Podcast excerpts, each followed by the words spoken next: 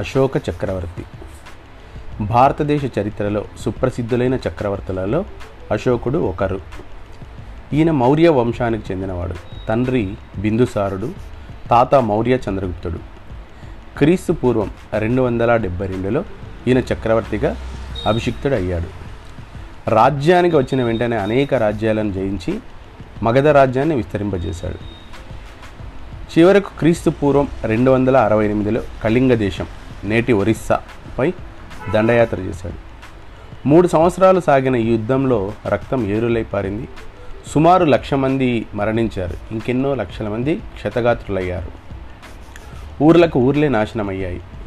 ఈ కఠోర దృశ్యాలు చూసేసరికి అశోకుని హృదయం ద్రవించిపోయింది. అప్పటి వరకు కర్కోటకుడుగా, రక్త పిపాసువుగా ఉన్నవాడు శాంతికాముకుడుగా మారిపోయాడు. దయార్థ హృదయుడిగా మారిపోయాడు. జయించవలసింది మానవుల మనస్సులను కానీ రాజ్యాలను కాదు అన్న సత్యం గ్రహించాడు.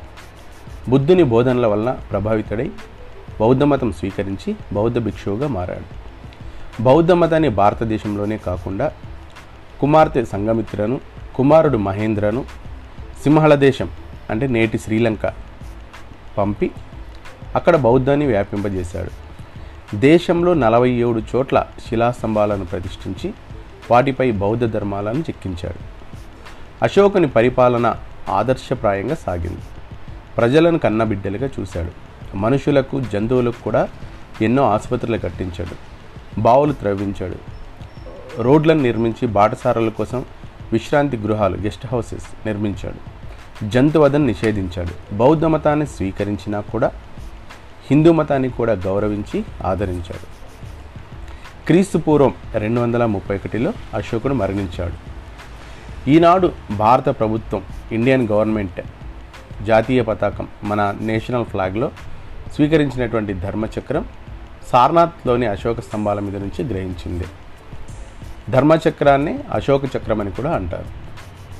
ఈ ధర్మచక్రంలో 24 ఆకులు ఉంటాయి. స్పోక్స్ అంటే 24 శాఖలు ధర్మంగా పరిపాలన చేస్తే ఆ రాజ్యం లేదా దేశం ధర్మ పరిపాలనతో సుభిక్షంగా ఉంటుందని అర్థం. అందువల్లనే అశోక చక్రం సార్నాథ్ స్థూపంలో ఉండేటువంటి అశోక చక్రాన్ని మన ఇండియన్ ఫ్లాగ్లో కూడా మధ్యలో తీసుకోవడం జరిగింది.